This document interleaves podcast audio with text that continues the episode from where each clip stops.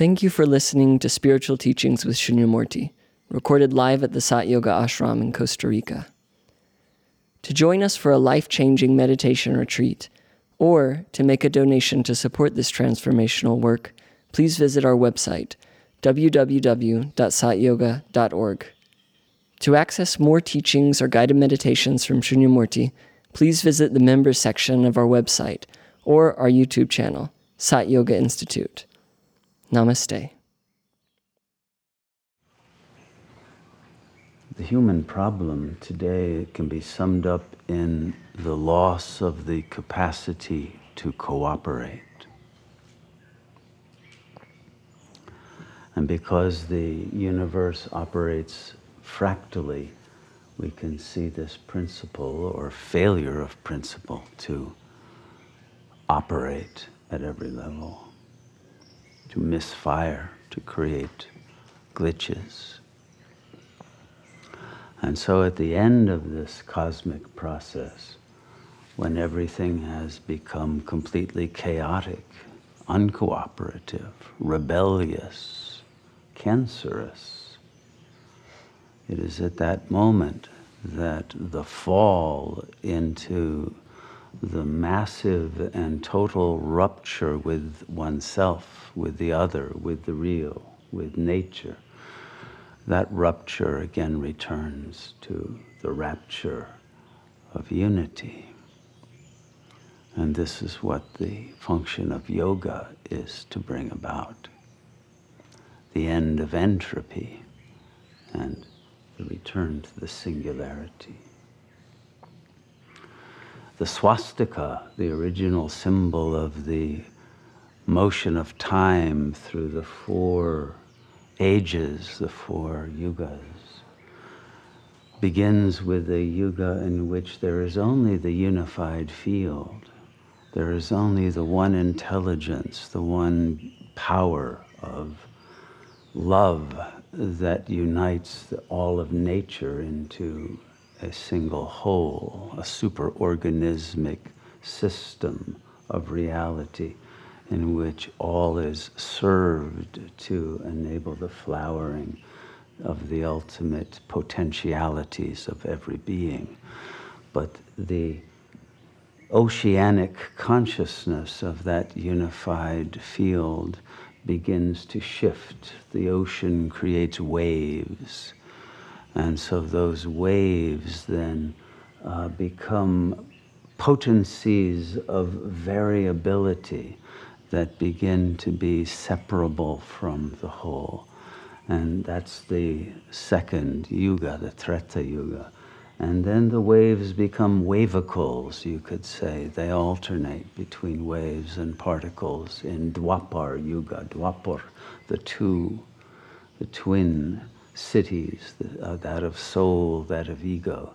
And then in the final age, only ego, only particles, particles in competition, in battle, or in imitation, desire, attraction, repulsion, but no longer a unification of consciousness that is referred to by Huang Po and the Buddhists as Buddha nature, but it is nature itself. And it is the nature of the real to be unified as wholeness, because that is love and that is the yearning even of the particle to come out of itself, to unite. But a particle can only imagine uniting with another particle. And that cannot be. Il n'y a pas. There is no relationship. Only at the level of the wave relating to the ocean can there be a return. And so from ego, which is the particle, to the soul wave, and then back into the oceanic wholeness, is the movement of consciousness. Beyond identification with the body to identification with all of the potencies of consciousness and then into the real of the absolute that never changes, that never loses, that totality of being that pervades and includes and underlies and transforms all that appears and disappears and returns it at its proper moment into the absolute beauty of a single cosmic ecosystem that is entirely benevolent. So we must come out of that non benevolent, competitive, rebellious consciousness that can only think of its own desire, that cannot transcend its own limited event horizon, and that is always in a state of uh, paranoid relationality with the other and trying to create a sense of control and of certainty and of uh, empowerment in relationship to the other, whereas there must be a surrender into that unified wholeness in which the Tao, the relationality, is determined not by the ego in its own demands, but determined through the surrender to that consciousness that lies beyond the limited horizon of the ego. It's that swaha of ego consciousness that enables one to break through the barrier, the membrane of the ego's identity and return to connect with the infinite intelligence that we have fallen out of by identifying as egos we have lost all of the potentiality and the power and the beauty and the love and the glory of what we really are because of that desire for the intensity of the experience of the particle. And we have lost the wave and the ocean and the bliss of our true nature. This, in a way, is what a cancer is. It is when cells become so toxic that they lose touch with the uh, organismic command system and they begin to start acting on their own and grow out of proportion to what the whole needs and begin to separate into rebellious entities that become tumors. Every ego is a cancer upon reality because it has fallen out of wholeness and is acting rebelliously for its own desires, which are no longer in harmony with the whole. And it is only when the ego is sacrificed that the bliss, the peace, the joy of wholeness returns to the world, and the world returns to that cosmic intelligence that enables harmony to be restored everywhere at every level from the cellular, from the quantum, from the black hole, all the way up to the galactic and the cosmic and the transcosmic.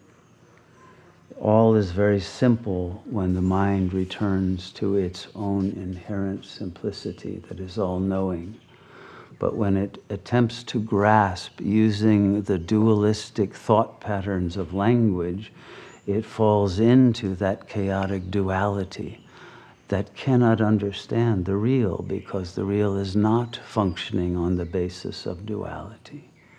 And so there are no concepts that grasp the real. And the attempt to grasp the real through concepts creates more of a falling out of the real and a greater and greater complexity and chaos of a system that is out of control and that loses touch with and therefore loses the life energy that enables it to be sustained. And eventually it collapses into a, a chaos of a complete paralysis of will because of its own split nature that has lost its center. And so now we must return to the center and not fall into competition or fear or desire or repulsion, but remain in that unmoving center that enables the Tao to reform around us an energy field of harmony and wholeness in which the power and the intelligence of the real will guide us uh, to create the optimal relationship of individual to environment and of all the different aspects of the cosmic environment to come back into unity and the goodness in which all are served rather than a war in which all are destroyed. So, we'll read one more section from uh, Huang Po, and this is a, a, a note taken by one of his disciples. one day, after taking his seat in the great hall, the master began as follows Since mind is the Buddha, Buddha here meaning the Absolute, and you could use any term Allah, you could use Shiva, Brahman. And there's a question that cannot be answered by the dualistic mind Is Buddha a person or is Buddha an impersonal absolute? But ask yourself that question about yourself. Are you a person or are you simply an absolute field of perception? When you're in deep sleep, you're not a person, are you? There's a field, and it's a luminous field if you begin to become awake in that field. But that field of consciousness, which contains all without needing to be a center of control, enables the center to be everywhere and allows a complete unification rather than a differential, uh, competitive relationality that becomes perverse and pathological. So he's saying mind is the absolute. You are mind, you are consciousness, there is nothing else. But be the Buddha mind, the absolute mind, not the mind that is alternating with different thoughts that creates an illusion of difference rather than of sameness. So, since mind is the Buddha, it embraces all things. From the Buddhas, here in plural, meaning all of those who have attained unity with the infinite field, to the, uh, at one extreme, uh, to uh, the meanest of belly crawling reptiles or insects at the other. In other words, all of nature is a single whole. You are no better than the snake or the insect. We are all part of a single wholeness, and it's the wholeness that is real, not the separate individual. And the more that we allow the recognition of that fact, that no one has a monopoly, no one has ownership, no one has the right to maintain control over the whole because one is a temporary appearing and disappearing particle. And that particle will inherently lose its power to exist. So all these alike share the Buddha nature, and all are of the substance of the one mind. So after his arrival from the West, Bodhidharma, the original yogi who came to China to begin the Chan and Zen uh, dynasties, Bodhidharma transmitted nothing but the Dharma of the one mind. He pointed directly to the truth that all sentient beings have always been of one substance with the Buddha. You have never been different from the Buddha. You are the Buddha. But you're only the Buddha when you don't believe you're a particle, a separate ego that is searching for the Buddha. Thank you for listening to the Spiritual Teachings with Shunyamurti podcast. For more information on programs and retreats, click on the calendar section of our website, www.satyoga.org. Our work is made possible by the generous support of our listeners, viewers, and members. To make a donation, please visit the donate page of our website. We thank you for your support in our mission to share this timeless wisdom with the world. Namaste.